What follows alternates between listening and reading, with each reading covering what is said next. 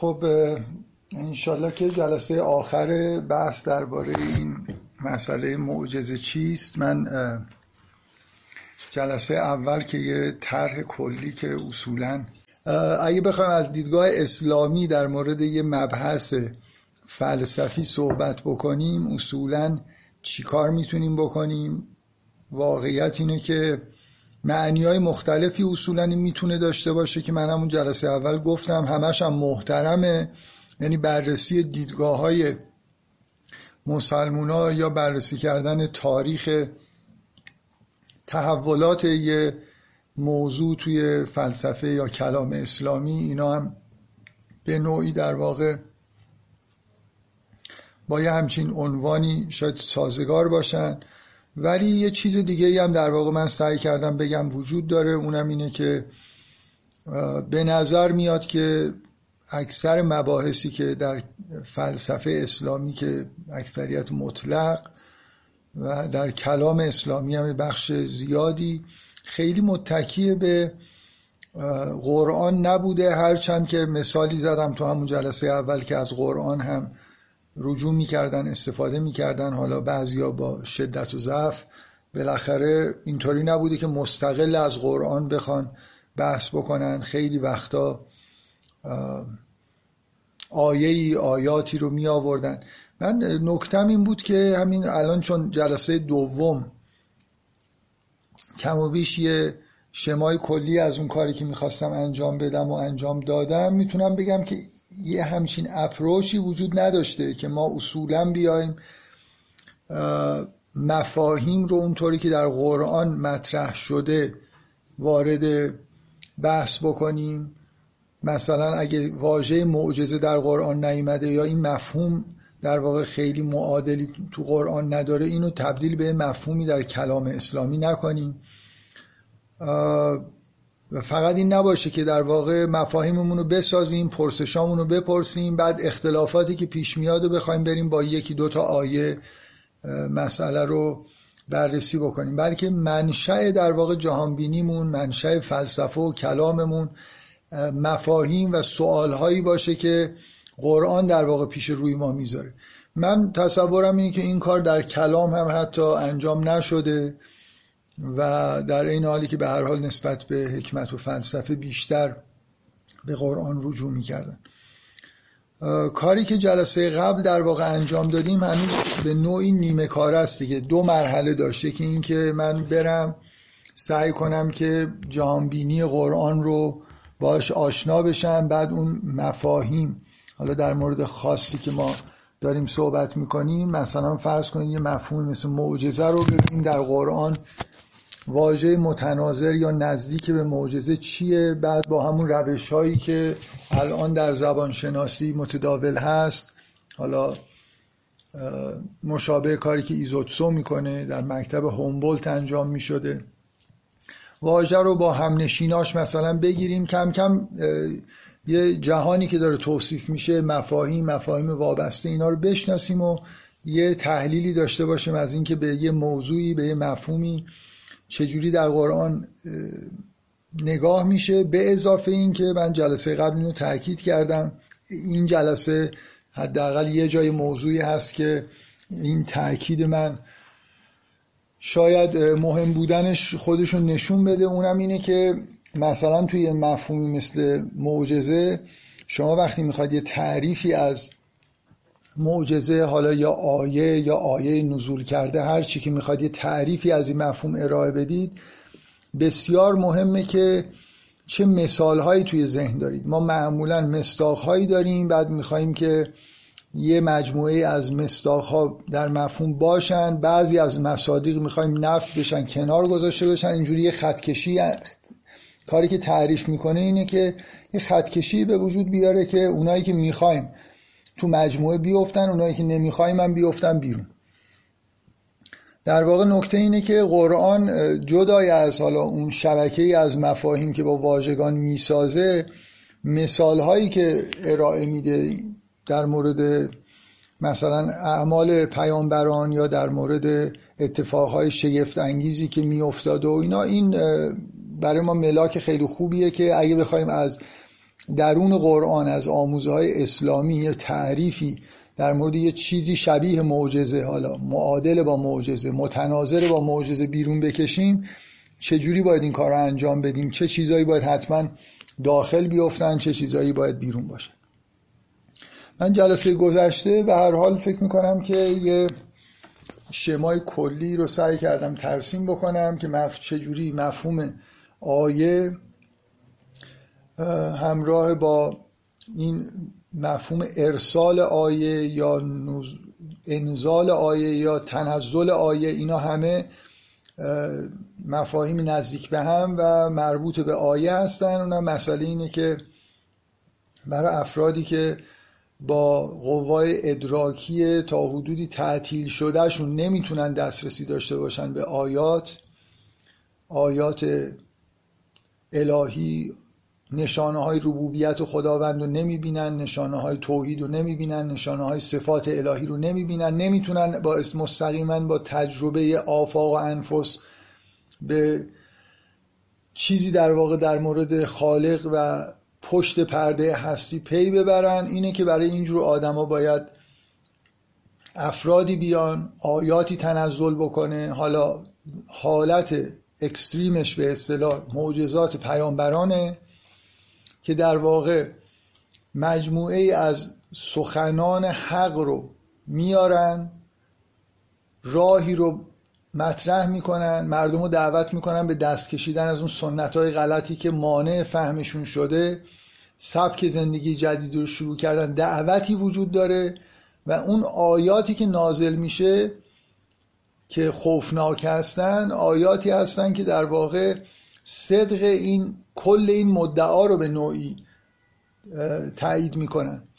صدق رسالت رو تایید می‌کنن. این چیزیه که خیلی مد نظر متکلمین اسلامی بوده. این نوع به اصطلاح این چیزی که بهش معجزه میگن و تاکیدشون هم روی این بوده که این کاریه که از غیر پیامبران ساخته نبوده برای خاطر اینکه پیامبران وصل به خداوند بودن می‌تونستن این کارا رو انجام بدن بنابراین صدق دعواشون این شکلی در واقع ثابت می‌شد.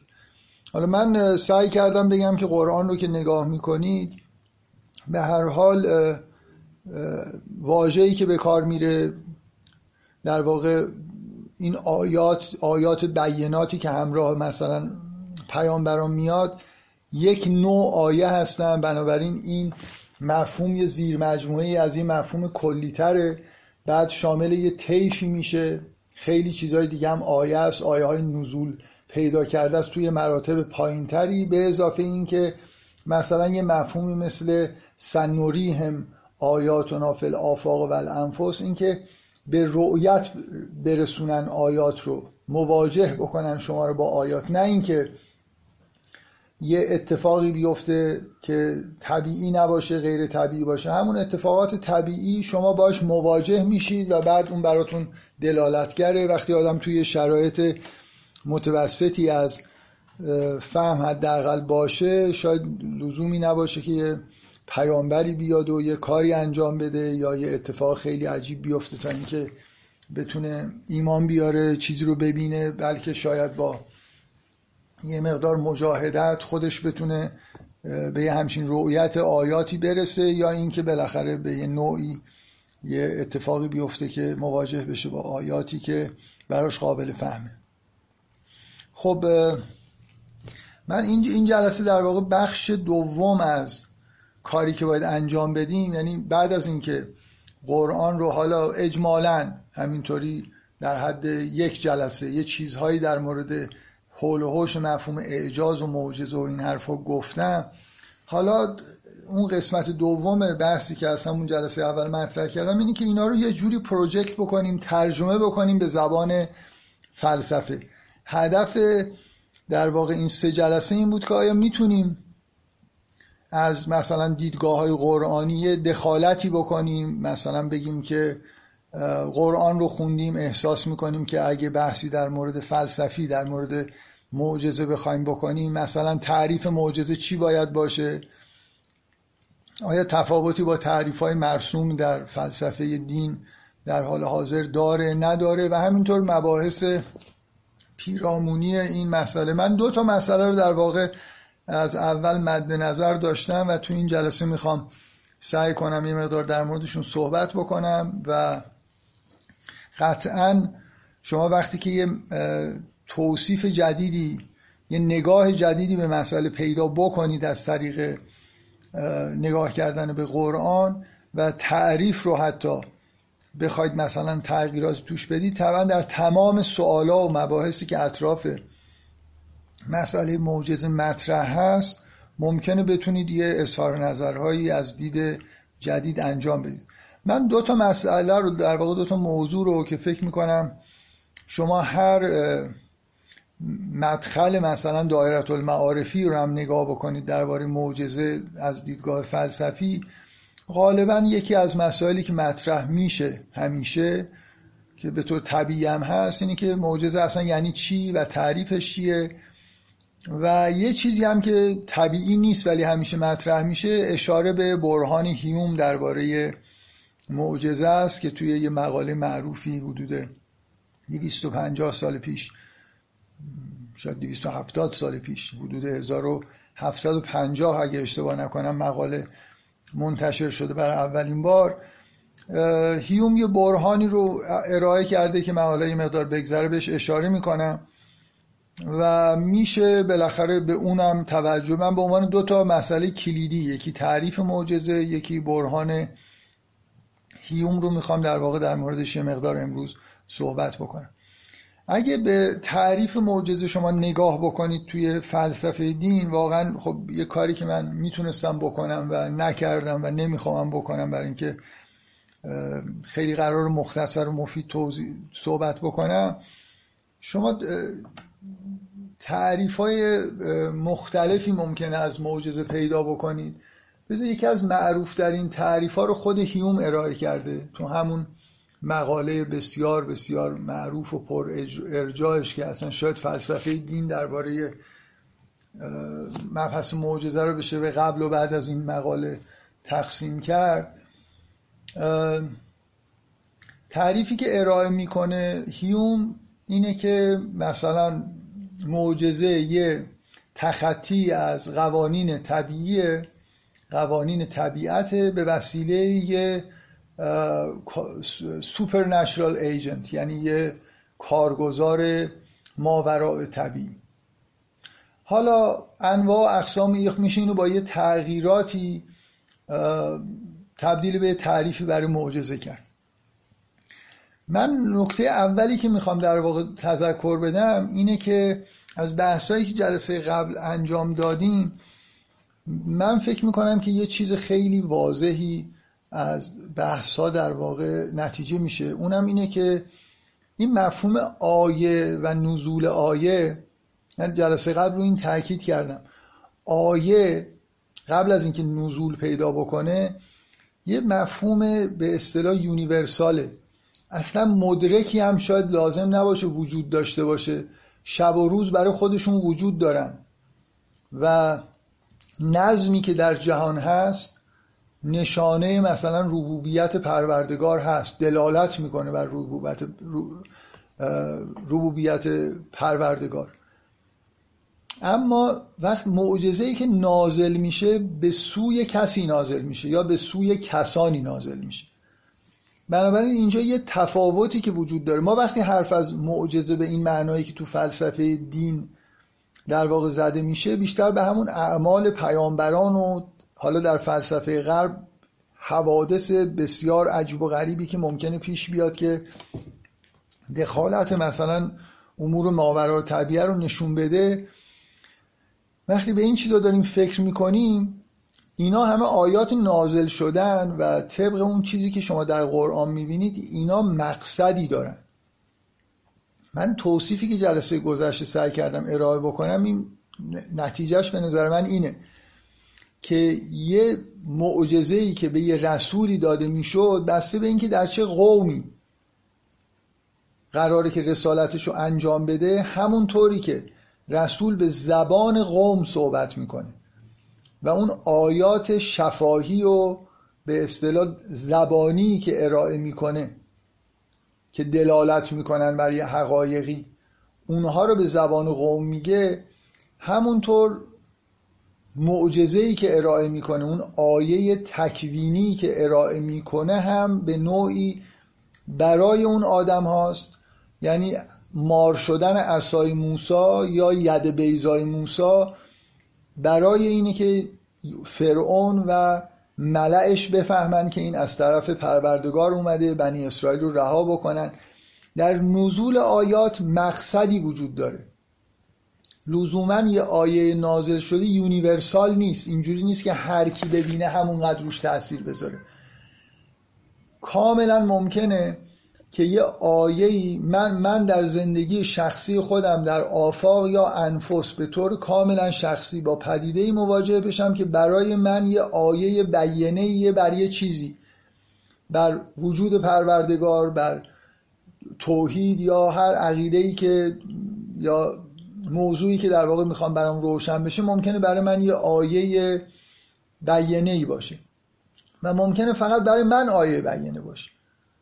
اینکه تعریف های شبیه این که الان در به اصطلاح فلسفه دین ارائه میشه این تعریف هیوم رو دقت بکنید تخطی از قوانین طبیعی توسط یک کارگزار ماورای طبیعی.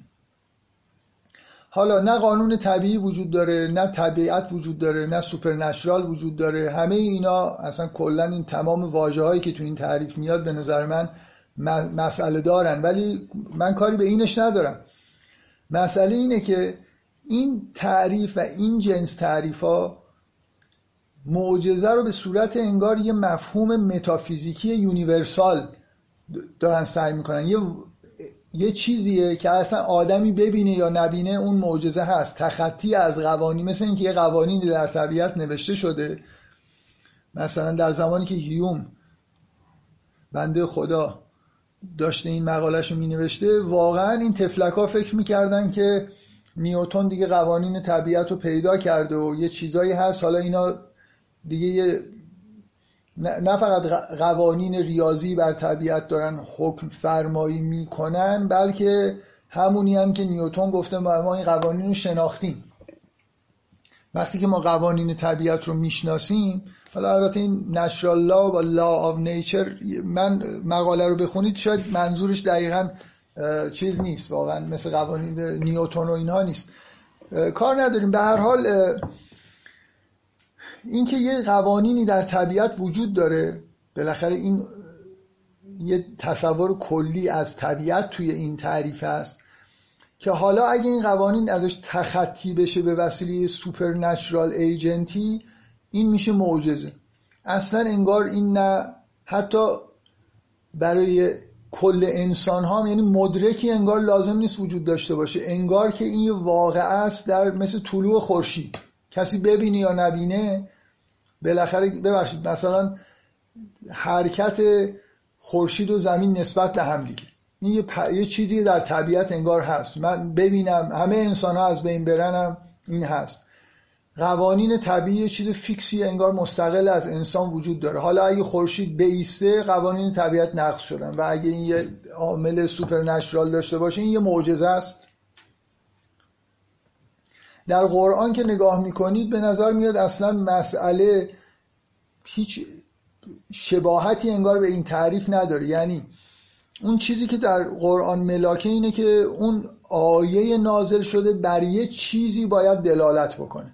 آیه است. اصل ماجرا اینه که دلالتگره بر یه حقیقته ذات معجزه این اعمالی که رسولان انجام می‌دادن طبق نگاه قرآن که از واژه آیه استفاده می‌کنه این در زیل و زیر مجموعه آیاتن. بنابراین مفهوم اصلی مرکزی در معجزه اینه که یک پدیده ایه که می‌تونه حالا تکوینی باشه. می‌تونه یک کلامی باشه. این بر یه حقیقتی دلالت می‌کنه. و نازل شده است به این معنا که در حد به طور طبیعی آدمایی که شناخت ضعیف داشتن از آیاتی که به طور طبیعی وجود داشت نمی‌تونستن استفاده بکنن بهشون عادت کرده بودن.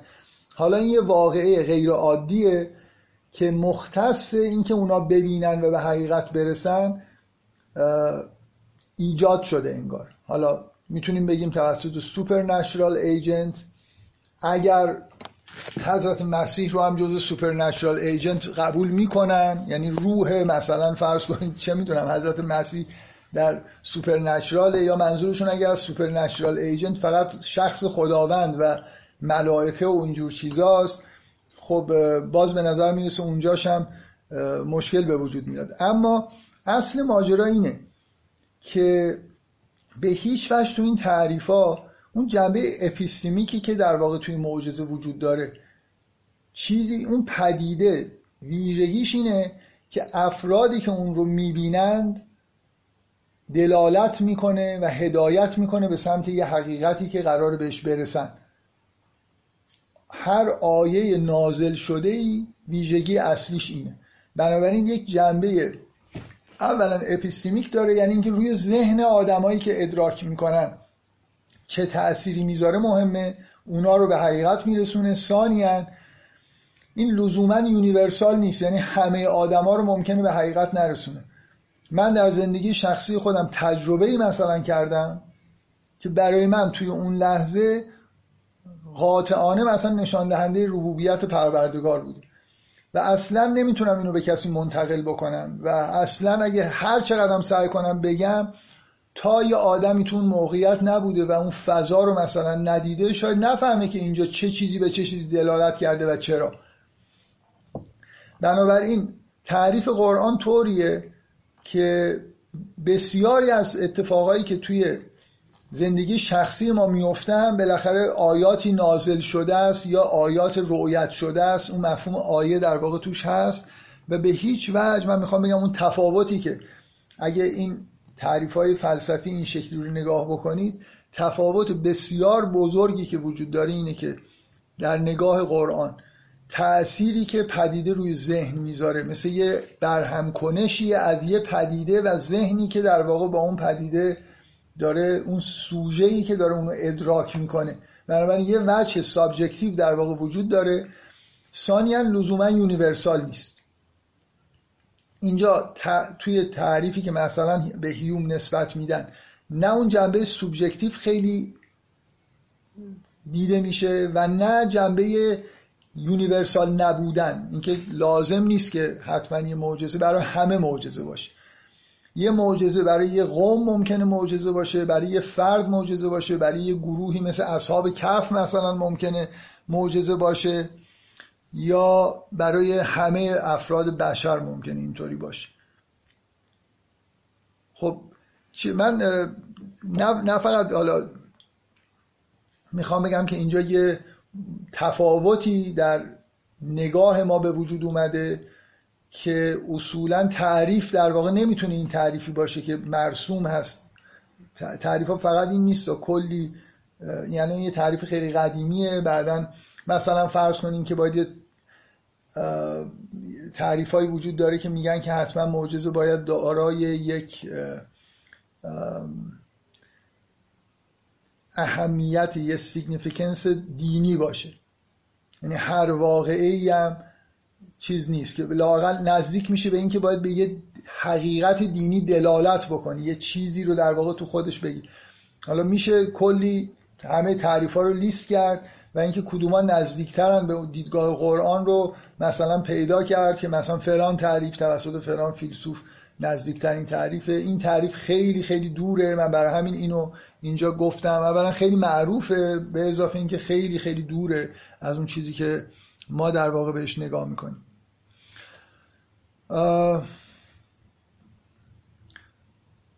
چیزی که من علاوه بر اینکه می‌خوام حالا این تفاوت در واقع گفتم می‌خوام یه تذکری بدم که به نظر خودم جالبه که سعی کنم بگم چرا چرا در فلسفه غرب تعریف ها متمایل به این تعریف هیوم هستن. یعنی حالا تعریف های بهتر از این نزدیکتر از این وجود داره ولی می‌خوام بگم بالاخره انگار بیس تعریف های جوری این حالت رو پیدا کرده یه نکته اینه که به شدت در غرب و فلسفه غرب فلسفه دین غربی به طور طبیعی ملاک در واقع اون انگیزه های اولیه‌ای که فیلسوفای دین مسیحی دارن از مسیحیت و کتاب مقدس خودشون میاد. بنابراین مجموعه مجموعه اون حوادث و پدیده هایی رو که به عنوان معجزه می‌شناسن و می‌خوان مدل بکنن معجزات حضرت مسیحه. یعنی تأکید توی فلسفه غرب وقتی حرف از معجزه می‌زنن مثل اون, اون چی میگم پروتوتایپش اون چیز نمونه اصلی که مد نظرشون هست مسئله رستاخیز مسیحه اینکه مرده و زنده شده مسئله بکرزایی حضرت مریم و مسئله حالا مثلا یه چیزایی مثل مرده زنده کردن. خب؟ بنابراین یه, یه ویژگی که یه چیزی که غربی ها رو سوق داده به سمت این حالت اکستریمی که اصلا انگار جنبه های معجزه حتما باید یه چیز یونیورسال باشه. تخطی از قوانین طبیعت به وسیله یه supernatural agent این هیچ ربطی نداره برای نه قومی درش دیده میشه نه فردی درش دیده میشه. کل انسان ها اگه با یه همچین تخطی از قوانین طبیعت که مستقل از انسان وجود داره مواجه بشن و حالا نمیم چجوری بفهمن که supernatural agent این کار رو انجام داده باید تحت تاثیر قرار بگیرن. چرا اینطوریه؟ برای خاطر اینکه شما اگه به قرآن نگاه بکنید در کنار پیامبرانی که برای اقوام می اومدن حضرت مسیح پیامبریه که آیت للعالمینه. یعنی واقعا اون ویژگی یونیورسال بودن در معجزات حضرت مسیح وجود داره. یعنی حضرت مسیح وقتی مرد زنده می‌کنه یا حالا به نقل قرآن پرنده ای از گل می‌سازه درش میدمه. اینجوری نیست که یه قوم از پشت کوه و از تو جنگل های آمازون هم یه نفر بیارید اینو ببینه براش معجزه است. در حالی که مار شدن مثلا اسای موسا حالا یا حالا چیزای دیگه من موردای دیگه مثلا پیامبران کارایی می‌کردن. خیلی ممکنه آدمای لوکال تحت تاثیر قرار می گرفتن و یه آدمای دیگه توی فرهنگ دیگه ممکن بود اونقدر براشون جالب نباشه. من در مورد مار شدن اسای موسا اینو گفتم که چون اون مواجهه که پیش میاد و مار حضرت موسا ریسمان های ساهرا رو می‌خوره اینجاست که در واقع یه چیز قانع کننده ای برای مردم مصر وجود داره که حالا خیلی اهل سحر و جادو و اینا بودن. ید بیزای حضرت موسی من نمی‌دونم هر کسی ببینه براش مهمه یا فرعون و ملعش هستن که این باید روشون تاثیر بذاره.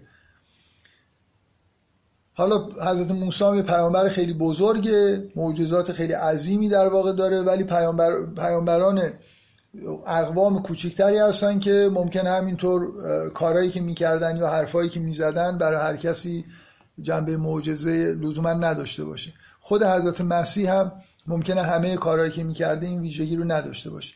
می‌خوام بگم یه طرف ماجرا اینی که اون مجموع مثال هایی که می‌خوان مصداق میراکل باشه از دید مسیحی های ذاتا یه چیز یونیورساله برای اینکه پیامبرشون در واقع معجزات یونیورسالی آورده.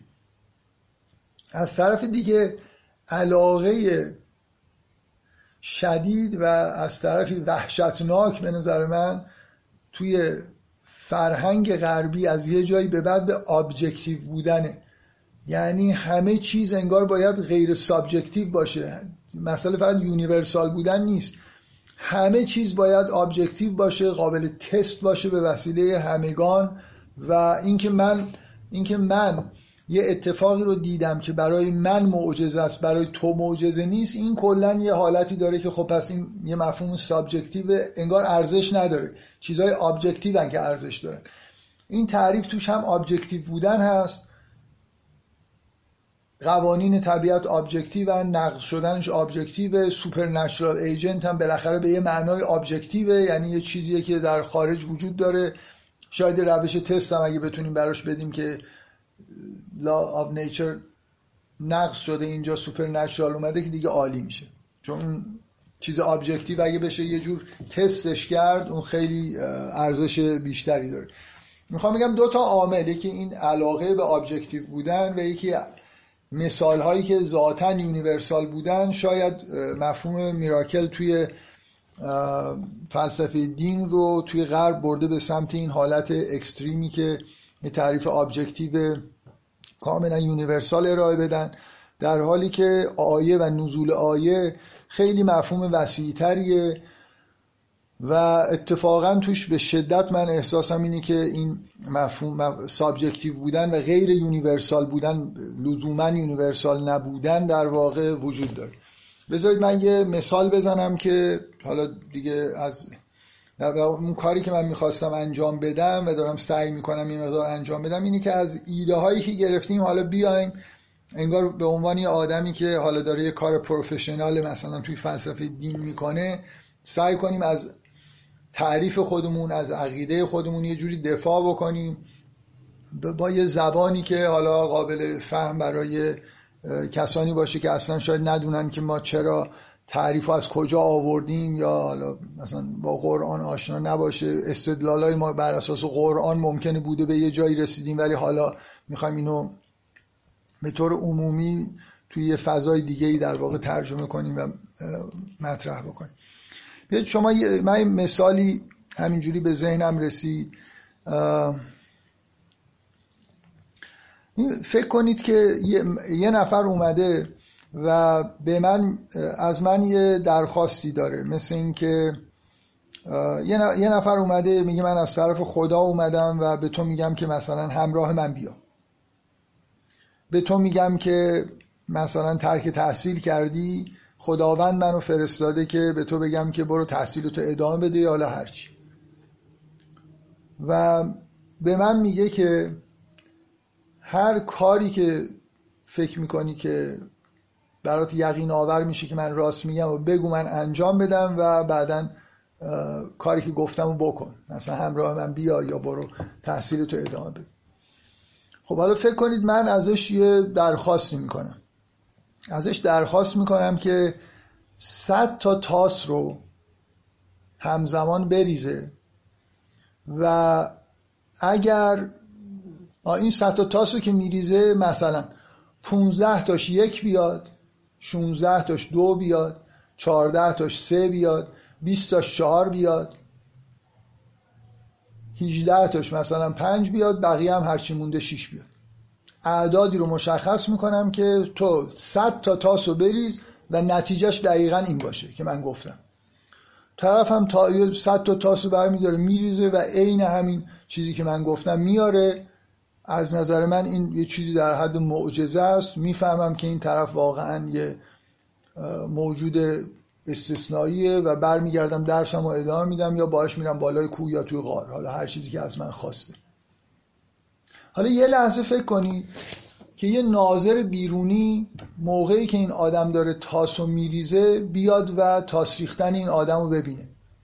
خب یه صد تا تاس رو ریخته و یه چیز بینظمی یه تعداد یک و دو و سه و چهار و پنجم روی زمینه و هیچ اتفاق معجزه آسایی هم به نظر میاد اتفاق نیفتاده دیگه. یعنی بالاخره تاسو بریزی یه تعداد یه چیزی میاد یه تعداد یه چیزی میاد. اونا برای من معجزه است چون چون من ازش خواستم که این نتیجه رو بیاره.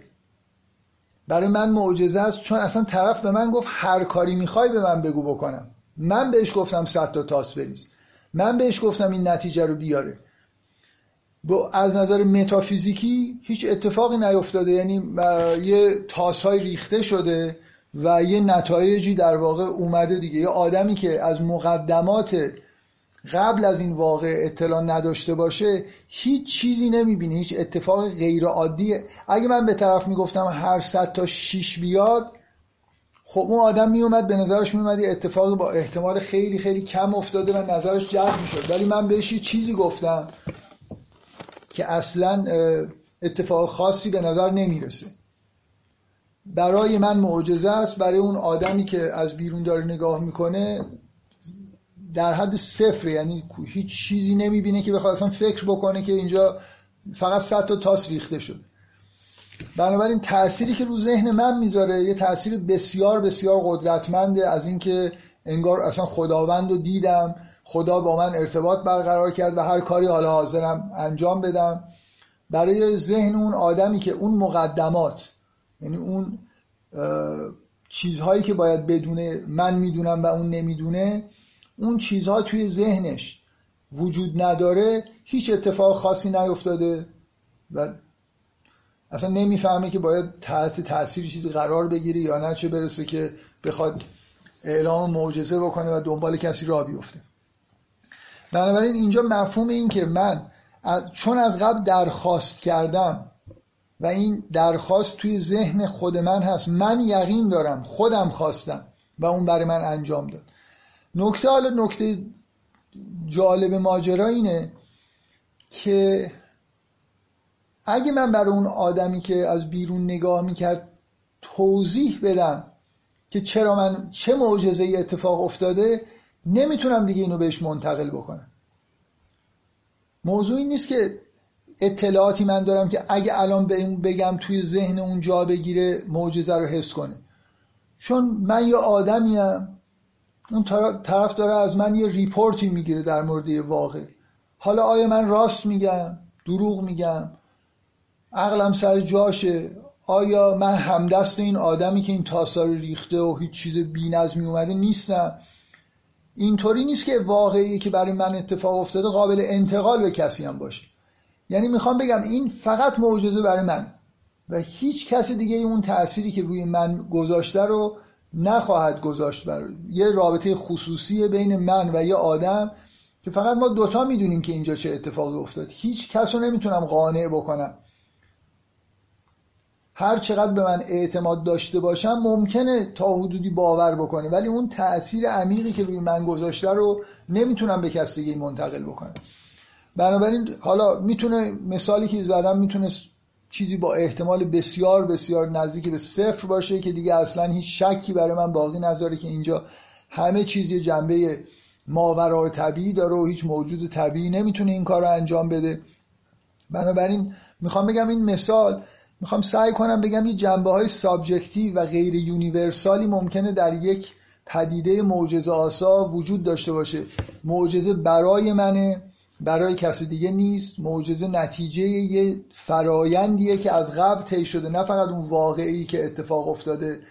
یه اینجا نه نچرال لای از بین رفته نه لزوما حالا ممکنه بگید سوپر نچرال ایجنتی بوده. به نظر میاد بالاخره اتفاقی که افتاده یه اتفاق از دید یه ناظر خارجی یه اتفاق طبیعیه و سوپر supernatural agent هم نمی‌خواد. برای من ممکنه چیز دیگه ای باشه. یه فضای ذهنی من به جای دیگه برسه. تو، توی فلسفه دینی در واقع غربی قبلا در مثلا قرون وسطا تعریف های این شکلی که حالت epistemic به اصطلاح داشته باشن وجود داشت. مثلا تعریف معروفی که به آگوستین نسبت میدن. آگوستین می‌گفت که معجزه لزوما نقض نچرال لا نیست بلکه حالا نچرال لا شاید این واژه رو به این شکل به کار نمی برد ولی منظورش این بود که جهل من در واقع به اینکه قانونهای واقعی طبیعت چیه ممکنه باعث بشه که یه چیزی برای من حالت معجزه آسا داشته باشه و فکر بکنم که قانون طبیعت نقض شده. من مثال های دیگه ای که به نظرم رسید یکی از معجزاتی که در قرآن به مسیح نسبت داده میشه که در کنار اون معجزات عظیمی مثل اینکه پرنده رو تبدیل به مجسمه پرنده تبدیل به پرنده میشه یا مرد زنده میشه این یا در کودکی حرف زدن یا همون بکرزایی در کنار اونا این به نظر خیلی سطحش پایین تره و به نظر من خب خیلی جالبه که در قرآنی همچین چیزی نقل شده. اینی که حضرت مسیح مردم رو به چیزی که در خانه ذخیره کردن و چیزی که خوردند آگاه می‌کرد. یعنی از به خبر می‌داد بهش می‌تونست مثلا به یه نفر بگه تو چی خوردی دیشب؟ می‌تونست ام تو انبار خونت چی داری؟ یه جور غیبگویی در واقع. بیاید تمرکز بکنید روی این که یه تمرکز کنید روی این قسمت که به یه آدمی بگیم که چی خورده. من یه آدمی رو ببینم یه عده جمع بشن من بگم که من می‌تونم بگم که شما دیشب چی خوردید. و همه هم درست بگم. حالا یه لحظه فکر بکنید که ما تا چند سال دیگه شاید بتونیم یه دستگاهی بسازیم که از روی مثلا نفس این آدما بالاخره تشخیص بده که اینا دیشب چی خوردن.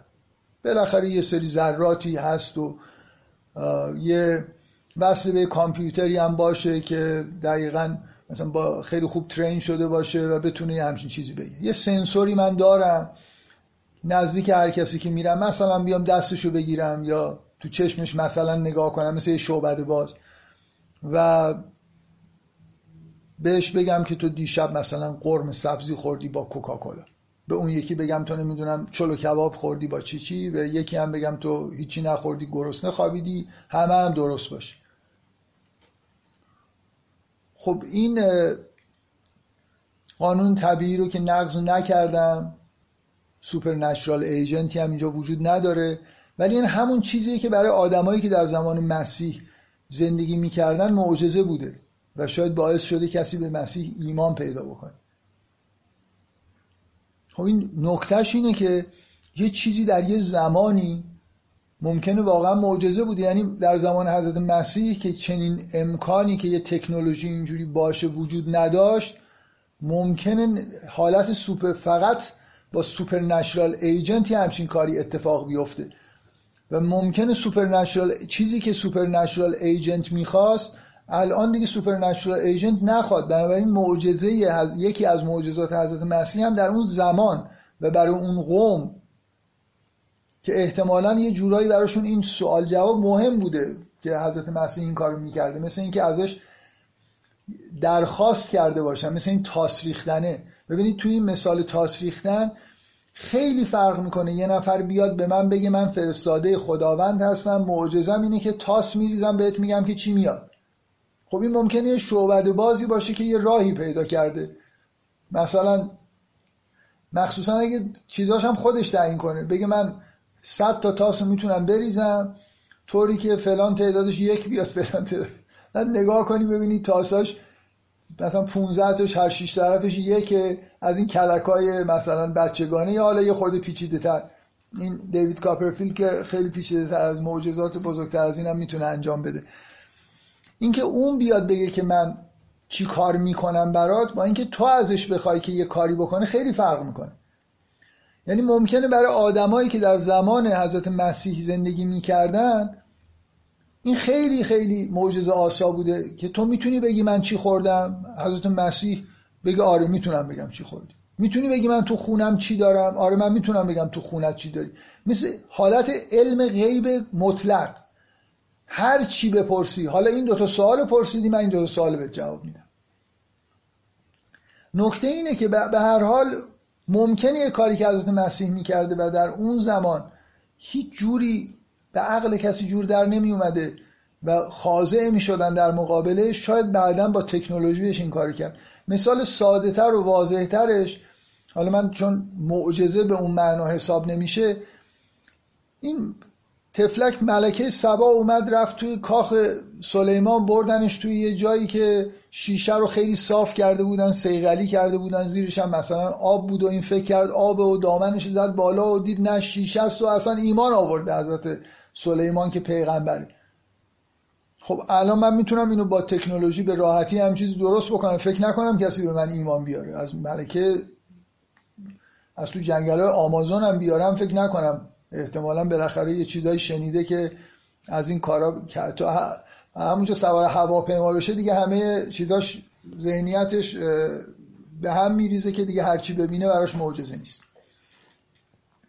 بنابراین یه مقدار می‌خوام بگم که این مثالا حالا از داخل قرآن یا مثالایی می‌تونیم خودمون بسازیم که تاکید روی این باشه که نمیشه شما یه مفهومی از معجزه به عنوان یه چیز متافیزیکی objective universal داشته باشید در حالی که مثال هایی که ما داریم مثال هایی هستن که نه در قرآن. اون چیزهایی که واقعا احساس می‌کنیم که ممکنه خداوند برای هدایت من یه واقعی رو به من نشون بده حالا به یه جمع به یه فرد به یه قوم یا به همه انسان ها اینجا ممکنه خیلی با این تعریفی که بالاخره در هیوم هست و حالا با یه تغییراتی به نوعی وارد همچنان در فلسفه دین غربی در واقع در موردش بحث میشه فاصله می‌گیریم.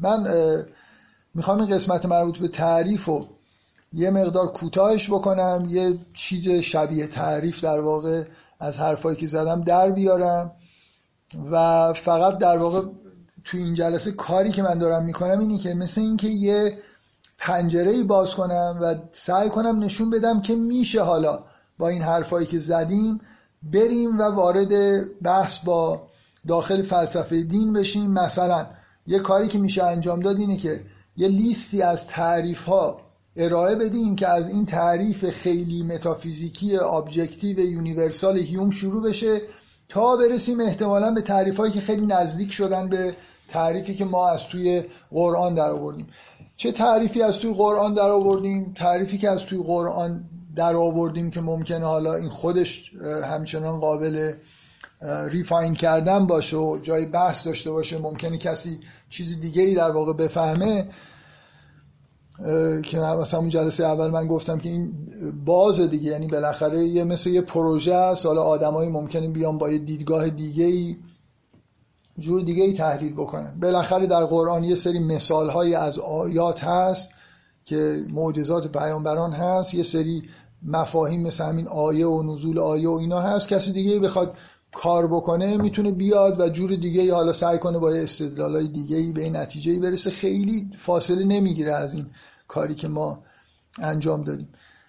اگه بخوایم به صورت یه تعریف ارائه بدیم شاید بشه آیه نازل شده اون چیزی که ما بهش میگیم یه اتفاق معجز آسا که حالا از زندگی شخصی من تا یه چیز واقع تاریخی می‌تونه امتداد داشته باشه اینی که یه پدیده ای که از خارج از اون به اصطلاح جایگاه طبیعی خودش و به طور استثنایی اتفاق میفته حالا توسط من یا حالا یه افرادی که مدرک هستن ادراک میشه که این حالا می‌تونه من تاکیدم اینه می‌تونه رؤیت بشه. می‌تونه شنیده بشه. یعنی آیه آیه نازل شده تعریف قرآنیش اینجوریه که ممکنه یه کلام باشه ممکنه یه استدلال باشه پیامبر یه حرفی بزنه که من هدایت بشم. برای من اون آیه است. و آیه در هر دو مورد در قرآن. اصلا کلا این توی فضای چیز حتما اونا فقط به جنبه های تکوینی با اون مثال های مخصوصا میگم مسیحی نگاه می‌کنن در حالی که شما بنابراین یه پدیده که می‌تونه تشریعی باشه یا تکوینی می‌تونه شنیده بشه یا رویت بشه که در جای طبیعی خودش نیست. نازل شده به این معنا که یه پدیده ای نیست که اگه به طور به اصطلاح روزمره داشته اتفاق میافتاده. اگه یه پدیده طبیعی باشه من اونو رؤیتش بکنم این نازل نشده سنوری هم آیاتون یه چیزایی هست من می‌بینم دلالت می‌کنه به حقیقت و من متوجه حقیقت میشم. بنابراین اون چیزی که مهمه اینه که از به طور خاص برای رویت من اتفاق افتاده برای شنیدن من. خب به طور معمول ترینش اینه که به واسطه یه رسول. اینا نازل میشن یا ارسال میشن به اصطلاح این آیات. پس کلا یه پدیده ایه که به طور طبیعی رخ نداده بلکه به وسیله یه مثلا فرایند غیر طبیعی به رویت من رسیده یا شنیده شده طوری که برای من دلالت به حقیقت بکنه. این دلالت به یه چیز کردن نکته اصلی آیه است. در جای طبیعی نبودن نکته اصلی که در مفهوم نزول یا ارسال هست. و اینکه آیه در دو بخش مثلا تکوینی و تشریعی ممکنه باشه اینا همش یه جوری تفاوت دیدگاه با اون دیدگاه سنتی در فلسفه دین به نظر من بالاخره توشون هست. حالا میشه هی مثال زد مثال های معروف توی فلسفه دین رو مثلا حلاجی کرد با این دیدگاه که باید این جنبه های subjective و غیر universal بودن اینا رو اضافه بکنیم وگرنه یه چیزی کم میاریم. خیلی بحث خوبی میشه اینجا انجام داد. من فقط دارم پنجره باز می‌کنم.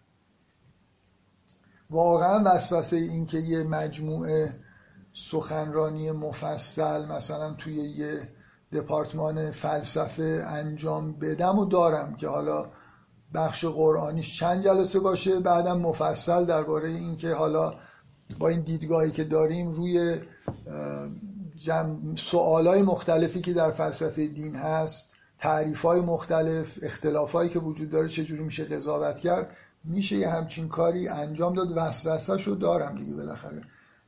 بشر و حتی در ماه رمضان وسوسه میشه. مثلا من قبل از ماه رمضان وسوسه شده بودم. حالا هنوز ادامه داره. انشالله که تا آخر ماه رمضان چیز میشه از بین میره.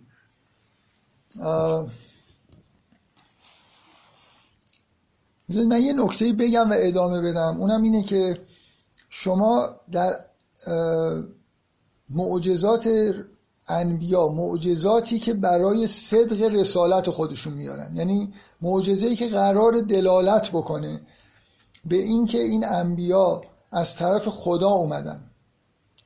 یه حسی از من اصرارم اینه که حالا از این واژه استفاده بکنم حتی.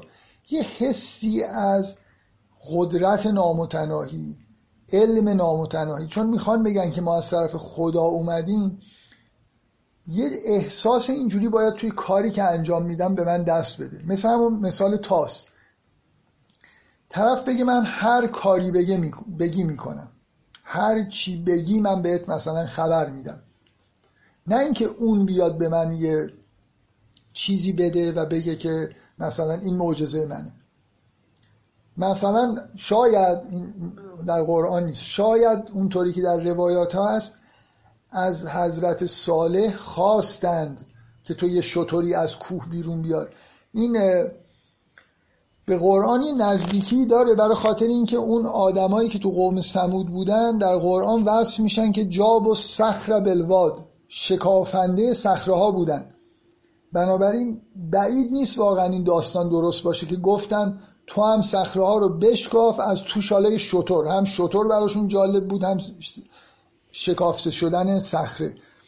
بنابراین برای اون آدما این مثل یه کاری بود که اگه انجام کسی بده دیگه معلومه که این یه حالت قدرت نامتن هر کاری می‌تونه بکنه. ببین این حالت این که هر چی می‌دونه هر کاری می‌تونه بکنه. یعنی یه جنبه نامتناهی داشتن. نه اینکه من یه کارایی می‌تونم بکنم که جالبه خب من شعبده باز شاید باشم. ولی اینکه هر کاری می‌تونم بکنم یعنی من به قدرت مطلق وصلم اگه بتونم قوانین طبیعت رو بشکنم یه جوری نشان دهنده اینه که مثلا من می‌تونم از طرف خدا هستم. دیگه اون قانون گذاره به من اجازه داده یه همچین کاری می‌تونم بکنم.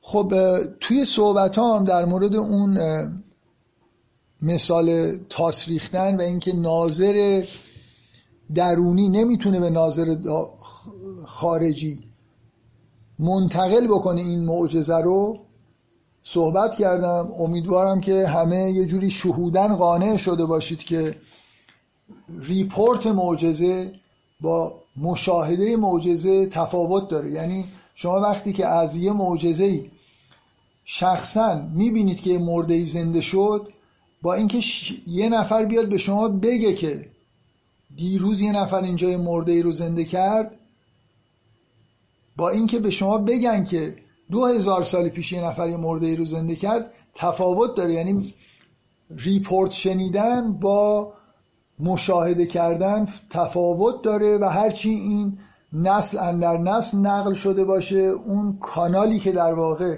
خبر داره ازش میاد قطعا کانالیه که توش خطا ممکنه اتفاق افتاده باشه. بنابراین من اون حالت قطعیتی که باید داشته باشم نسبت به چیزی که دیدم و دیگه نخواهم داشت.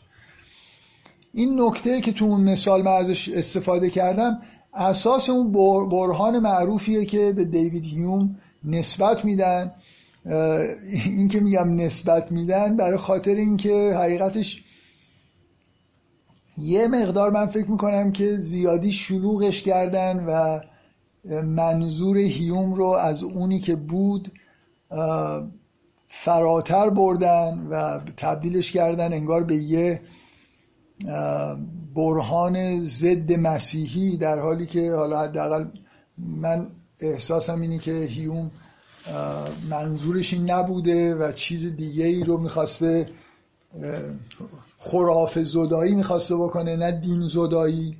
حالا یه مقدار در مورد برهانش توضیح میدم. این مقالش هم اینجا دم دست گذاشتم که عبارت نهاییش رو براتون بخونم. اساس برهان هیوم اینه. میگه معجزه دارم چیز می‌کنم و همینجوری چی میگن؟ خیلی شهودی سعی می‌کنم بگم. هرچند خود کار هیومم به نوع شهودیه یعنی محاسبه ای توش نیست ولی خب اینا رو میشه خیلی دقیق بیان کرد. الان مثلا مقاله هایی که توی 40 50 سال اخیر در اومده خب با حساب احتمالات بلدن قوانین بیس بلدن و اینا رو خیلی می‌تونن خوب بنویسن و یه مثلا فرم ریاضی قابل قبولی بهش بدن. چیزی که هیوم در واقع میگه اینه که شما از یه طرف مثلا همون تعریف هیوم از معجزه رو در نظر بگیرید بالاخره ما یه مجموعه قوانین طبیعی هم مثل نیوتون و اینا نگیرید اینکه همیشه خورشید از شرق میاد به غرب میره یه چیزهایی که در طبیعت اتفاق میفته هیچ مرده زنده نمیشه. زندگی به سمت مرگ میره دیگه از اون ورش به اصطلاح دوباره بر نمیگرده به زندگی. یه جاده یه طرفه است. خیلی چیزا. ما خیلی چیزا می‌دونیم. مثلا آب از آسمان به زمین میریزه از زمین به آسمان نمیره مگر اینکه حالا یه شرایط اینجوری فراهم شده باشه. یه چیزایی می‌دونیم. هزاران هزار بار مثلا با این پدیده ها مواجه شدیم و همیشه همین رو دیدیم. بنابراین اگه معجزه چیه؟ معجزه ذاتا اینه که یه چیزی که اصلا کسی ندیده و نرمال نیست و طبیعی نیست اتفاق بیفته یه مرده زنده بشه. میلیون ها میلیارد ها مرگ همراه با زنده شدن نبوده و اینا مثلا یه جوری ثبت شده است. حالا یه, نفر ادعا میشه که مرده ای رو زنده کرده. بنابراین معجزه ذاتا داره به یه چیزی اشاره می‌کنه که نزدیک به محاله. یه تخطی از قانون طبیعته. یه چیزی که همیشه یه جور بوده یه جور دیگه ای شده. حالا یه نفر برای من یه خبری آورده. خبر آورده که یه اتفاق اینجوری افتاده که بسیار غیر محتمله. حالا من به زبان خودم میگم. احتمال اینکه این آدم داره دروغ میگه یا اشتباه می‌کنه بیشتر از احتمال اینه که اون اتفاق بیفته. بنابراین من هیچ وقت با report یه آدم معجزه ذاتا یه با احتمال بسیار ضعیفه در حالی که report ها تجربه شخصی من در طول زندگیم نشون میده که report ها خیلی توش اشتباه زیاده. بنابراین من از کانال ناامن و نامطمئنی مثل ریپورت یه آدم یا یه گروهی از آدم آدم ها نمی‌تونم عاقلانه نیست که یه چیزی رو که احتمالش خیلی خیلی ضعیفه رو بپذیرم که اتفاق افتاده. منطقا درست نیست منطقا باید شک بکنم به اینکه این آدما دارن اشتباه می‌کنن. حالا اگه اینو ببریم دو هزار سال پیش که آدمایی زندگی می‌کردن که به وجود اجده ها و خیلی چیزهای دیگه هم مثلا در کتاباشون اشاره کردن و معتقد بودن و از دو سال پیش هم نسل اندر نسل سینه به سینه و نمی‌دونم تو کتاب های مخدوش این نقل شده تا اینجا رسیده. خب طبیعیه که من شک بکنم به اینکه اصلا اصل ماجرا دروغ اشتباس چیز دیگه ای بوده و این داستان رو باور نکنم اساس ایده هیوم در واقع اینه که با ریپورت با گزارش با, با شهود نمیشه معجزه رو ثابت کرد. عاقلانه نیست که من یک چیز تقریبا غیر ممکن نزدیک به غیر ممکن. غیر مخ... بسیار غیر محتمل رو با استفاده از گزارش هایی که از آدما می‌گیرم بپذیرم. بلکه باید توی اصل ماجرا در واقع شک کنم اگه عاقل باشم. خب خیلی ها اینو به این شکل در واقع تعبیر می‌کنن که من می‌خوام فقط توی پرانتز بگم که چرا میگم به هیوم نسبت میدن. خیلی ها از این می‌خوام اینجوری نتیجه بگیرن که انگار هیوم منظورش این بوده که مثلا معجزات حضرت مسیح معتبر نیست. مقال اصل مقاله هیومه که بخونید حالا حداقل من که می‌خونم به نظرم میاد که منظورش اینه که ریپورت هایی که در مورد که این فرقه های مسیحی درباره معجزاتی که تو قبر نمی‌دونم فلان پدر فلان مثلا اتفاق افتاده. نمی‌دونم توی فلان غار چجوری شده. اینا رو بیشتر مد نظرش هست که رد بکنه. چون یه جایی من الان واقعا یادم نیست که توی این مقاله است یا توی فکر می‌کنم یه جای دیگه یه جایی حرف از این می‌زنه که معجزات حضرت مسیح رو روح القدس مستقیما در قلب ما وارد می‌کنه که اینا درستن. نه report ی که از حواریون مثلا به در طول تاریخ به ما رسیده. یعنی تفاوت می‌ذاره بین یه معجزاتی که به نوعی انگار مثل یه archetype ی در وجود من هست یا روح القدس میاد مستقیما دخالت می‌کنه من معجزه آسا بودن اینا رو درک می‌کنم می‌دونم که این اتفاق افتاده یقین می‌کنم که همچین اتفاقی افتاده مسیحی وجود داشته و این معجزه رو کرده. تا اینکه به من بیان خبر بدن که بالای قبر پدر آبه مثلا در فرانسه یه شلی مادرزادی مثلا یه دفعه اساسش انداخته و راه رفته. چون مقاله رو که می‌خونید به نظر میاد که ضدیت با خرافات داره نه ضدیت با اصل مثلا اعتقادات مسیحی. و حالا من موضوع صحبتم دفاع یا حمله به هیوم نیست بنابراین اصل ماجرا اون متن برهانشه. برهانش اساسش اینه که شما با report نمی‌تونید به معجزه ایمان بیارید. تعریف معجزه طوریه که احتمالش پایینه report هم ذاتش اینجوریه که احتمال غلط بودنش خیلی پایین نیست. بنابراین اینجوری نمی‌تونید شما از این کانال نمی‌تونید معجزه رو بفهمید. خب این به نظر میاد که حالا خیلی خیلی بحث میشه کرد. من خارج از موضوع در واقع جلسه است. من فقط یه اشاره ای می‌خوام بکنم به این که اینجا مشکلاتی که وجود داره. خیلی تیتروار بگم. واقعا این حرفایی که دارم می‌زنم لازم نیست شاید گفتنش. برای خاطر اینکه هدف من اگه نقدی بر برهان هیوم باشه هم از این جهته که با این دیدگاه جدیدی که پیدا کردیم باید نقد بکنم.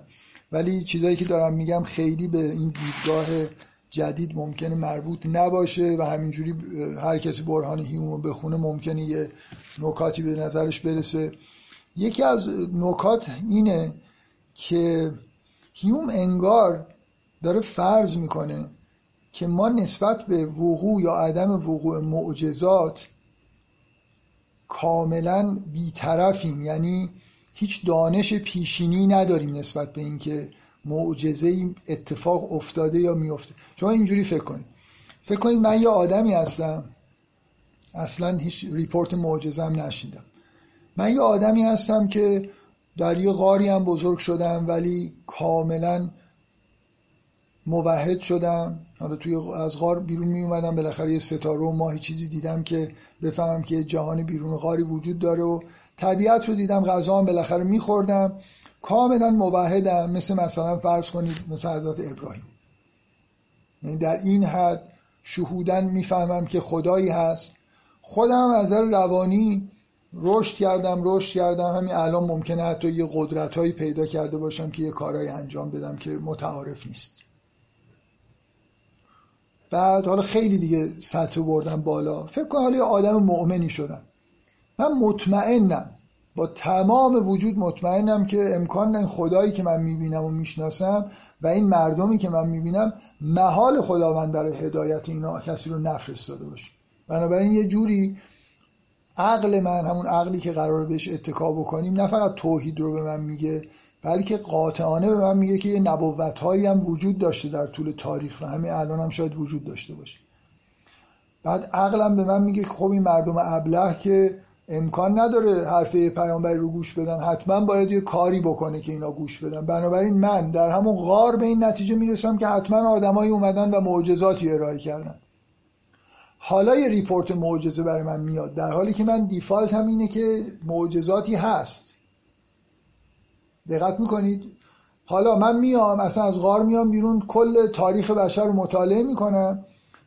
مجموعه report های معجزه رو که در دنیا هست رو جمع می‌کنم.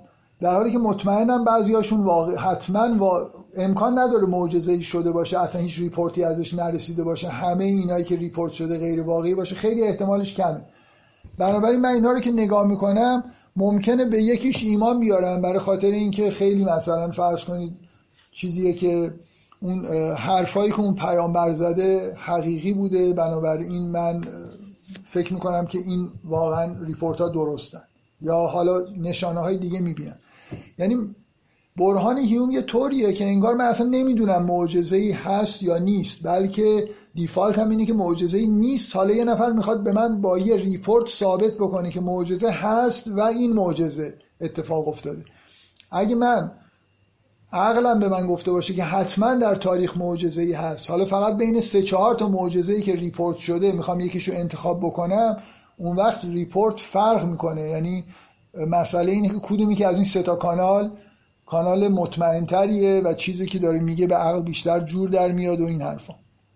حالا می‌خوام بگم اینه یه نکته اینه که ما خالی و ذهن نیستیم نسبت به پدیده معجزه. در حالی که به نظر میاد تو برهان هیوم نه فقط خالی و ذهن هستیم بلکه دیفالتمون اینه که معجزه اتفاق نیفتاده و نمی‌تونه بیفته. خب این یه قضاوتیه که پیشفرزیه که انگار هیوم داره.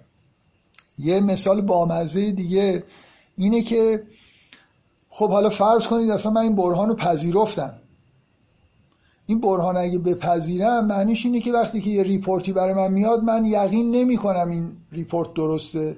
با شک و تردید برخورد می‌کنم. اینجوری هم نیست که بگم که آقا چون احتمال تو فلان قدر احتمال اون که داری میگی این قدره پس اصلا اشتباه داری میگی. بلکه یه چیزی ته ذهنم باقی میمونه که بالاخره از این کانال یه اتفاق غیر متعارفی به من با یه احتمال پایینی گزارش شده.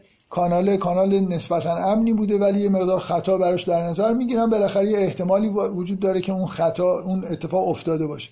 حالا مثل برهان پاسکال اگه این معجزه چیز خیلی مهمیه شما یه لحظه فکر کنید برهان هیوم رو ببرید در زمان حضرت مسیح. من در یه روستایی در مجاورت حضرت مسیح دارم زندگی می‌کنم یه نفر از روستای همجوار اومده میگه آقا یه نفر اونجا پیدا شده مرده زنده می‌کنه. من طبق برهان هیوم بهش میگم که خب احتمالی که تو اشتباه بکنی از اینکه یه نفر مرده زنده بکنی بیشتره. بنابراین هیچی. اصلا حرفزو گوش نمی‌کنم به من میگه پاشو بیا ببین. فردا می‌خواد معجزه زنده بکنه. من میگم نه تو ریپورت کردی تو برهان هیوم نه قبول ندارم. عقل به من میگه که نباید حرف تو رو قبول بکنم پس فرداش میگه آقا اومده تو روستای ما از پنجره بیرون رو نگاه کن همینجا داره مورد زندگی میگم نه تو طبق برهان هیوم عقل به من میگه که موضوع اینه که حاصل عملی چیه؟ یعنی من اگه یه سری نتایج بگه درسته که احتمال پایینه. فرض کن که من همه حرفای هیومو قبول بکنم و از یه report نتونم به یقین برسم در مورد اینکه معجزه اتفاق. آیا به دلیل اهمیتی که موضوع داره یه حرکتی نباید بکنم؟ برم کتاب مقدس مثلا بخونم. یه مقدار می‌خوام بگم ریپورت ها گاهگداری طبق برهان پاسکال می‌تونن حرکت زا باشن. اگر نگاه کردن به بیرون پنجره از من خواسته بشه حتما باید نگاه کنم. دارن میگن این اتفاق عظیمی اون بیرون میفته و ممکنه به ادراک من مثلا یه چیز عظیمی رو تحولاتی اضافه بکنه و اینا بنابراین در حد چند دقیقه وقت بذارم بیرون رو نگاه بکنم قطعیه. حالا حرف اینه که چه مقدار می‌تونه در من تحرک ایجاد بکنه؟ این مربوط به اونه که اون آدمی که اومده گفته اتفاقی گفته چقدر به نظر من احتمالش بالا باشه و موضوع از نظر من چقدر مهم باشه. می‌خوام بگم صرف این که اینو بگم برهان هیومو بیارم منو کلا چیز نمی‌کنه. به اصطلاح از اینکه هیچ کاری نکنم رفتار معقولی به نظر نمی‌رسه. حالا من ربطی که می‌خوام به حرفای خودم بدم اینه که به نوعی من از این صحبت کردم که اصلا معجزات به پیامبران داده میشه برای خاطر اینکه یکی از مشکلات ادراک بشر اینه که بشر عادت می‌کنه به دیدن پدیده ها و آیات و دیگه با این روز و شب و نمی‌دونم تولد و اینا چیزی نمی‌بینه. باید یه چیز غیر عادی بهش نشون بدیم تا اینکه ببینه. از یه طرف به نظر می‌رسه که هیوم به نوعی داره میگه داره توجیه می‌کنه که ما باید نسبت به هر جور خبری که اینرسی ما رو در واقع این عادت ما رو میشکنه اون مسئله قانون لا آف نیچر عادیه دیگه شرایط عادی طبیعته. در شرایط عادی طبیعت دریا شکاف نمی‌خوره. بله قطعا همینطوریه. و اینکه اگه اتفاق غیر عادی هم افتاده برهان هیون به من میگه که تا وقتی که ریپورته هیچ تأثیری رود نذاره. یعنی هزار نفرم بیان به من بگن آقا یه اتفاقای غیر طبیعی. مثل می‌خوام بگم یه حالت برهان یه حالتی داره که عادتهای خودتون رو حفظ بکنید به راحتی از این عادتها فراتر نرید. حالا مشکلاتی که اینجا وجود داره مثلا یه لحظه فکر کنید این مثل اینه که الان یه نفر بگه آره هیوم داره میگه باید ببینی تا بفهمی. نکته اینه که من الان رفتم اون حاشیه که خود هیوم نوشته که شاید الان بتونم سری پیدا کنم براتون که به نظر من انگ... به نظر میاد که انگیزه اصلیش از نوشتن مقاله به اصطلاحی مخالفتی با این نوع حرفاست ببخشید طول کشید. یه پانویسی داره درباره معجزاتی که به یه مقبره نسبت داده شده در پاریس.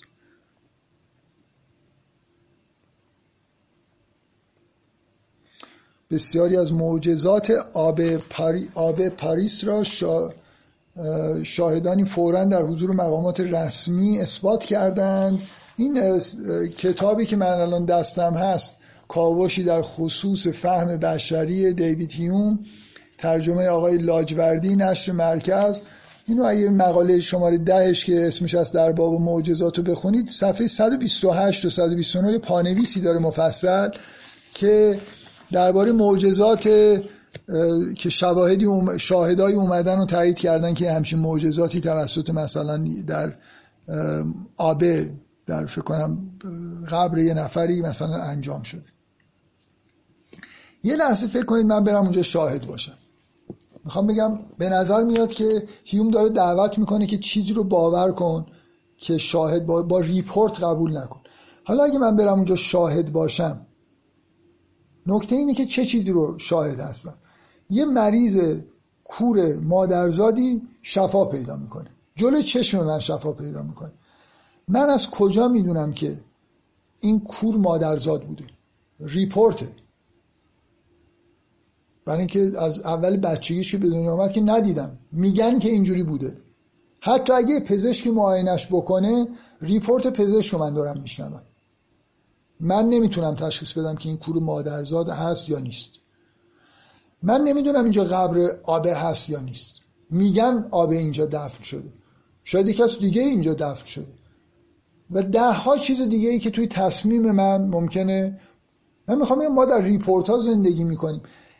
می چند بار من واقعا طلوع خورشید رو دیدم.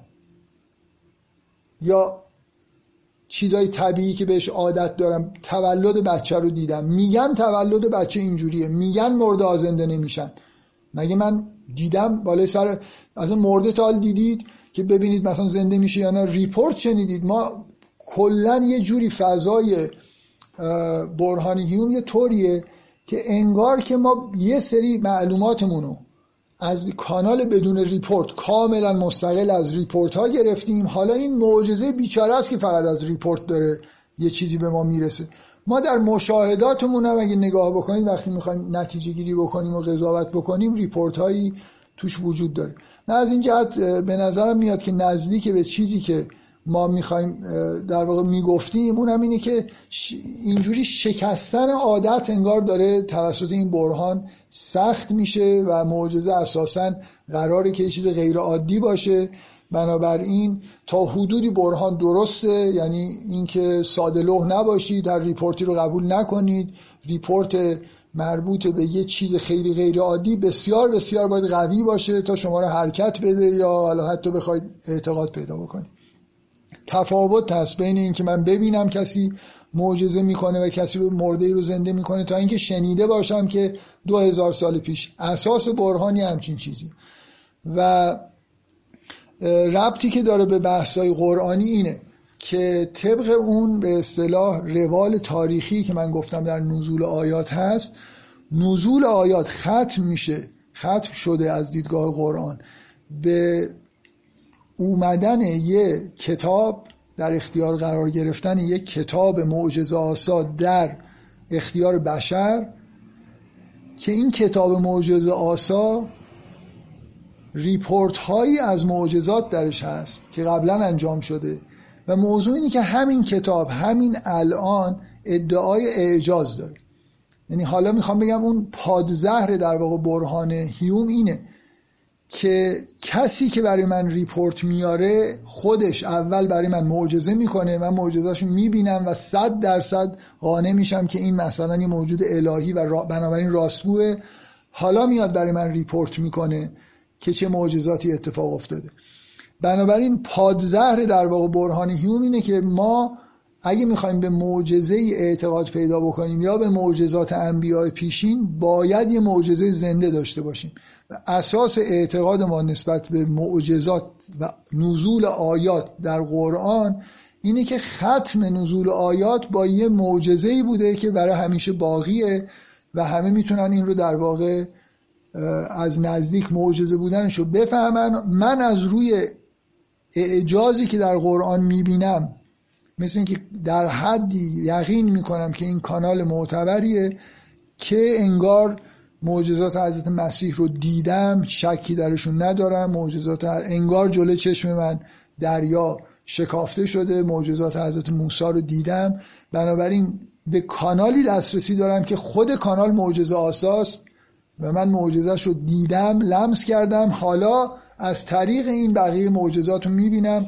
این اون راهیه که در واقع برای شکست شدن کم ارزش بودن ریپورت ها می‌تونه وجود داشته باشه و از نظر قرآن وجود داره. و این ضرورت این که پایان نزول آیات با یه کتابی که همیشه باش زنده باشه در واقع نشون میده که همچین ضرورتی وجود داشته و قرآن میگه که این اتفاق افتاده و قرآن خودش اون کانال در واقع معجزه آساییه که اخبار درش ذکر در واقع گذشتگان درش هست و اونا رو هم در واقع می‌تونیم ببینیم و بهشون ایمان بیاریم. و نکته اینی که حالا چجوری میشه فهمید که کتاب معجزه است؟ همون نکته ای که من گفتم که وقتی یه نبی معجز رسولی معجزه می‌کنه و آیه میاره یه حسی از اینکه به بینهایت وصله باید درش باشه. این نکته ای که من خیلی وقت قبل توی یکی از جلسات گفتم که شما اگه بخواید نشون بدید که یه چیزی بینهایته یه چیزی وصل ببین الان من, من در ریاضیات می‌خوام یه استدلالی بیارم که یه چیزی به سمت بینهایت میل می‌کنه یا بینهایتی. مثلا مثل این مفهوم حد حالا ما در ریاضیات میگیم میل می‌کنه. یعنی مثلا اگه در یک روی ایکس منهای دو ایکس رو بذارم مساوی با دو حاصل بینهایتی. می‌خوایم دقیق صحبت بکنیم میگیم اگه ایکس رو به سمت دو میل بدیم یک روی ایکس منهای دو به سمت مثبت بینهایت یا منهای بینهایت میل می‌کنه مثلا. چجوری همچین چیزی رو میشه اثبات کرد؟ من اینو یه سالها این مسئله بود دیگه از زمان لایبنیتس و نیوتون که این حساب دیفرانسیل انتگرال شروع شد تا زمان کشی که نهایتا یه تعریف دقیقی ارائه کرد از اینکه چجوری میشه گفت که یه چیزی بینهایته به سمت بینهایت میره. این مسئله ریاضیدانا بود و از اون به بعدم دیگه به عنوان یه تعریف دقیق از مفهوم بینهایت و حد و اینا پذیرفته شده. من برای اینکه بگم که اگر x رو به دو نزدیک بکنم یک روی ایکس منهای دو به سمت بینهایت میره اینجوری با شما استدلال می‌کنم. میگم که تو دوست داری که من, من بگم این به سمت بینهایت میره یعنی از هر چیزی که تو فکر بکنی بزرگتر میشه. بهت میگم دوست داری من بهت نشون بدم که از چه عددی بزرگتر میشه وقتی ایکس به سمت دو میره. شما میگی ده به توان مثلا هزار. من میگم نگاه کن ببین اگه ایکس مساوی با دوی مثلا منهای یه چیز اپسیلون خیلی کوچیکی باشه این چیزی که تو می‌خوای میشه. این همون مفهومیه که قرآن رو چجوری می‌تونیم بفهمیم کتاب خداست با تحدی. من میگم این یه چیز بینهایت تو این کتاب هست. از هر چیزی که تو بگی بهتره. تو میگی که من یه کتاب مقابلش میارم میگم یه سوره مثل این بیار. تو یه سوره میاری من نشون میدم این از اونی که تو گفتی بزرگتر. راه دیگه ای برای استدلال که یه چیزی بینه. من نمی‌تونم همینجوری بگم این کتاب بین... وصل به بینهایته. مگر اینکه تو بیا یه چیزی به یه, امی بگی من یه اپسیلونی بدم که این از اون بزرگتر بشه. یعنی یه ملاک قضاوت برای نامتناهی بودن اینه. این اون پیشنهادیه که در خود کتاب قرآن هست. اگه فکر می‌کنید این کتاب خدا نیست یه چیزی مثلش بیارید. که ما نشون بدیم که اون چیزی که مثل این آوردی در واقع کار نمی‌کنه این از اون بزرگتر. این را بنابراین ما الان در موقعیتی قرار داریم با یه معجزه سر کار داریم که روش اثبات معجزه بودن خودش رو تو خودش این شکلی ارائه کرده به نظر می‌رسه برای حداقل یه کتاب یه همچین چیزی تنها راه ممکنه. لزوم این که یه همچین چیزی وجود داشته باشه تا ما بتونیم دسترسی حتی به معجزات قبلی داشته باشیم همینه. یعنی معجزه باید زنده باشه و الا برهان هیون به نوعی کار می‌کنه در مورد معجزات قدیمی که در تاریخ اتفاق افتادن و از یه کانال های چند هزار سال گذشتن به ما رسیدن. و بنابراین با یه چیز مواجه هستیم یعنی یه پاسخی به برهانی هیوم از طریق اینکه یه کتاب در حال حاضر معجزه باشه و یه روشی هم برای اثبات اعجاز خودش داده باشه داریم. من میل دارم که فقط تکرار کنم یه نکته ای رو در پایان این بحث.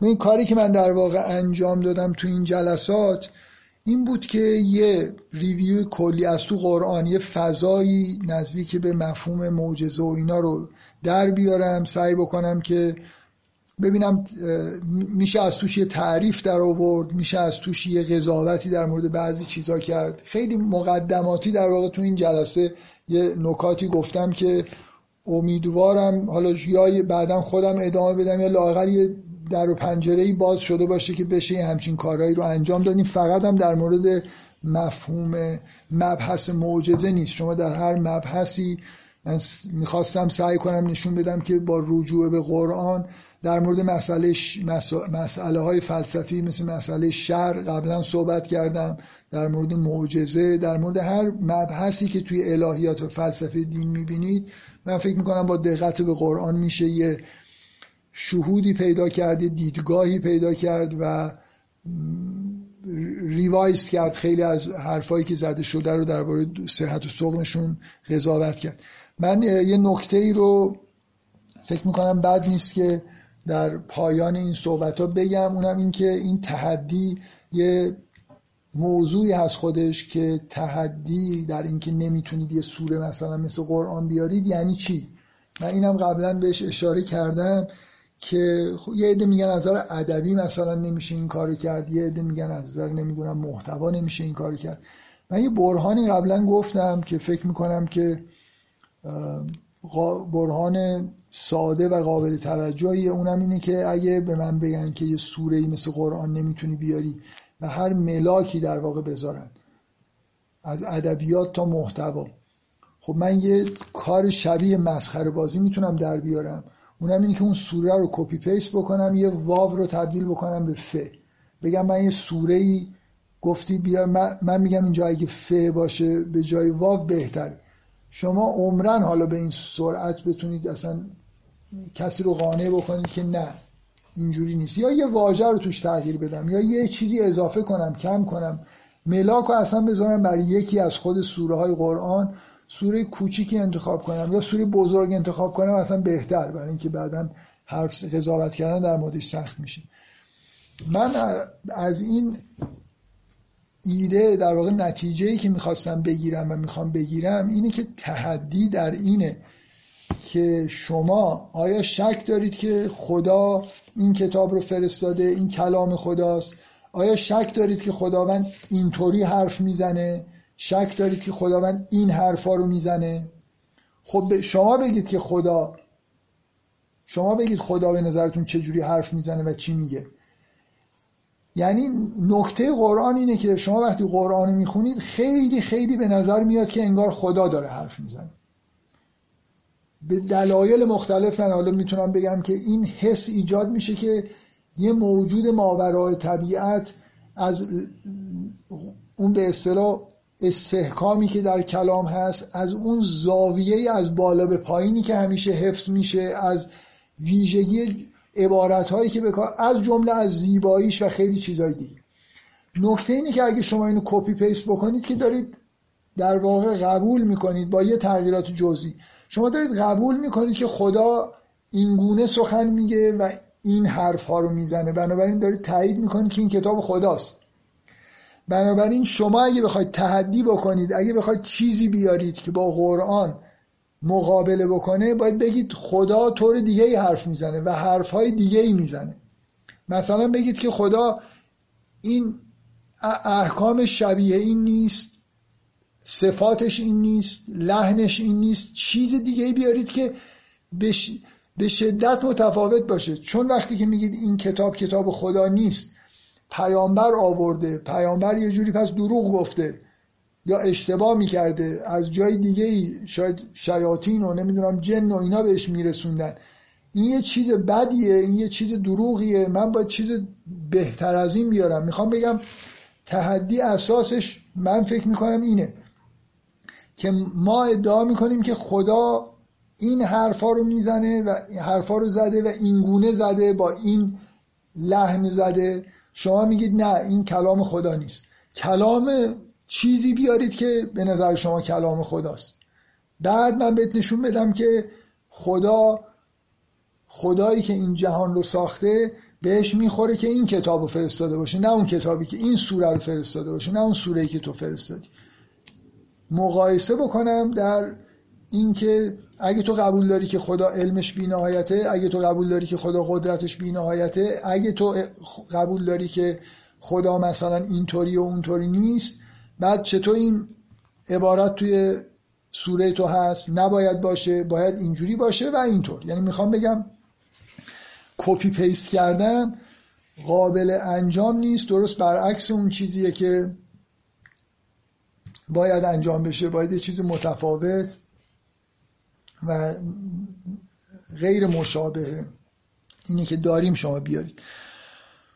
خب من امیدوارم که بالاخره حالا سه جلسه امروز راستشو بخواید. از ترس این که کار به جلسه چهارم بکشه تنها چیزی که به ذهنم رسید اینه که اصلا سعی کنم مطالعه نکنم. یاد داشتم خیلی بر ندارم. یه چیز مختصری که از قبل نوشته بودم همون رو بیارم و مطمئن باشم که این توی یه جلسه گفته میشه برای خاطر اینکه معمولا من وقتی که میشینم این سری یادداشت اینا می‌نویسم بعد نصفش میمونه. بعد تو جلسه بعدم میام یه مقدار جلسه قبل رو یادآوری می‌کنم اون نصفه رو میگم دوباره یه چیزای اضافه کردم که اونا میمونه. این یکی از رازهای اینه که چرا وقتی که میگم دو جلسه میشه ده جلسه سه جلسه میشه چل جلسه و این دفعه جلسه آخر رو این فوشمندی رو در واقع به کار بردم که در حد چند کلمه که نوشته بودم خودم رو منحصر کردم و الحمدلله احساس می‌کنم که کاری که می‌خواستم بکنم کردم. تو سه جلسه به یه جایی رسوندم که مثلا تموم شده بذارید به عنوان حسن ختام بگم که چون کار به اینجا رسید که از این صحبت کردیم که ویژگی قرآن یکی از ویژگی های قرآن اینه که به نظر میاد کلام خداست. اینه که همیشه یه زاویه دید از بالا به پایین داره. اصلا شما داستان ها طوری روایت میشن که انگار کسی که داره روایت می‌کنه دوربین تو انگار آسمان هاست. دوربین پایین نیست. از نمی‌دونم مثال های قبلا زدم. یه مثال خیلی جالبش اینه که مثلا وقتی که موسا میره به کوه تور به میاد در قرآن ما همراه موسا میریم اونجا که تنهاست با خدا برای خاطر اینکه خدا داره روایت می‌کنه. اینجوری به نظر میاد. در تورات چون مردم دارن روایت می‌کنن ما فقط می‌بینیم که موسا رفت. دیگه اون بعدم می‌بینیم که برگشت الواح در دستشه. در حالی که کلی اتفاقایی که اون بالا افتاده در مردم ندیدن ولی خداوند انگار داره روایت می‌کنه. کلی از این چیزا تو قرآن هست. جاهایی که فقط انگار خدا دیده جاهایی که بعدم تاکید میشه که ما کنت هم مثلا از یه کاری رو می‌کردن. به اضافه این که شما توی خیلی جا این احساس بهتون دست میده که اون زاویه دید که میگم از بالاست من می‌خوام ختم بکنم به این موضوع. شما از یه دید پایین که نگاه می‌کنید معجزه اون چیزی که براش خیلی مهمه ممکنه اون قسمت مثلا شگفت آورش وای مثلا چه اتفاق عجیبی افتاد.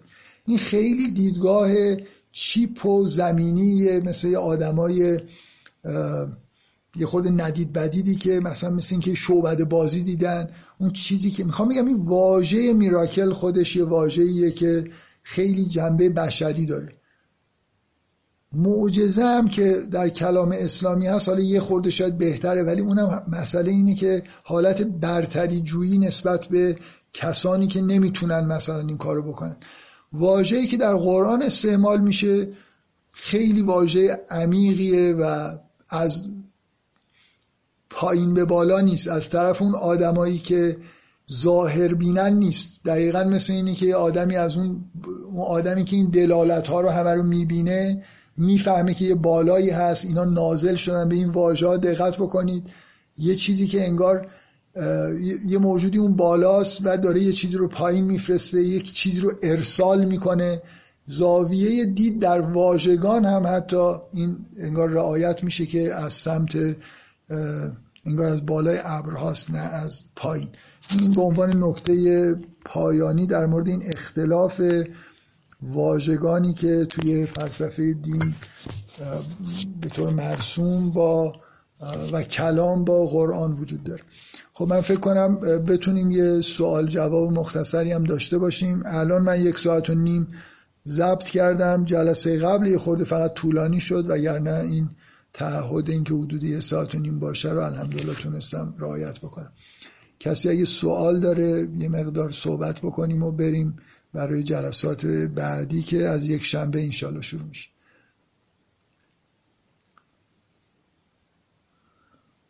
یه نفر یه چیزی نوشت و من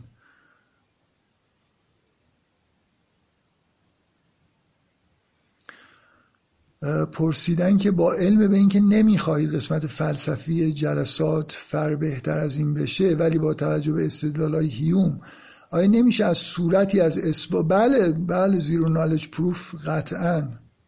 بله در یه بحث مفصل.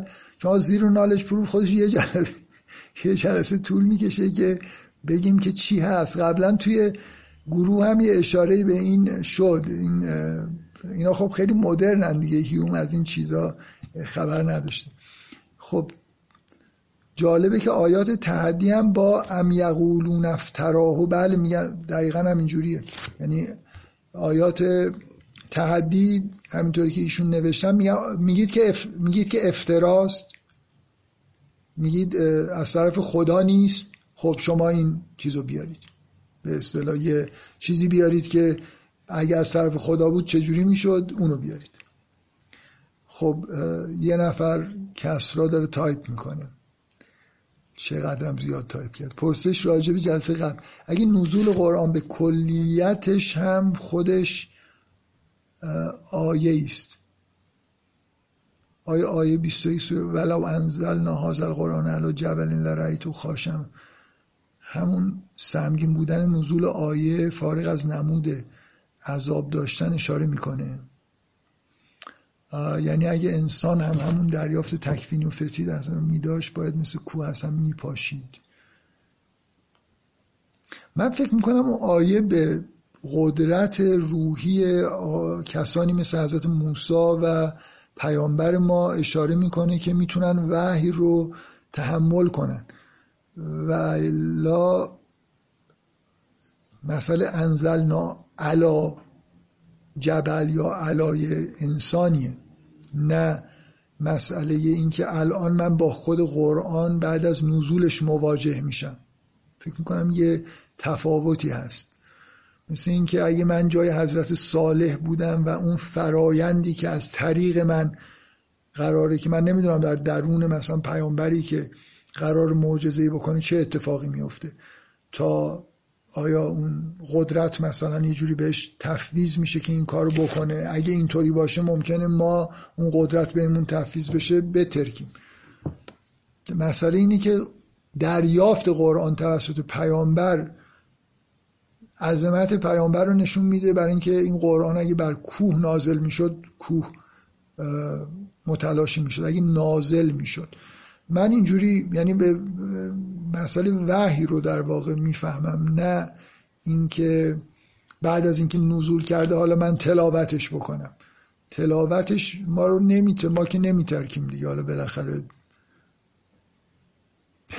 تا حالاش که نترکیدیم خب کسی دیگه سوالی؟ چرا میکروفون روشن نمی کنید که شفایی بپرسید. خب کسی سوال نداره. پس انشالله جلسه آینده در مورد من دوست نداشتم بگم در مورد سوره آل امرانه برای خاطر اینکه حالا می‌فهمید که خیلی میل دارم که در واقع از سوره بقره شروع بکنم و بعد همونطوری که تو اون جلسات سوره بقره گفتم دوست دارم که روی این ارتباط بین این سوره ها بیشتر تمرکز داشته باشم.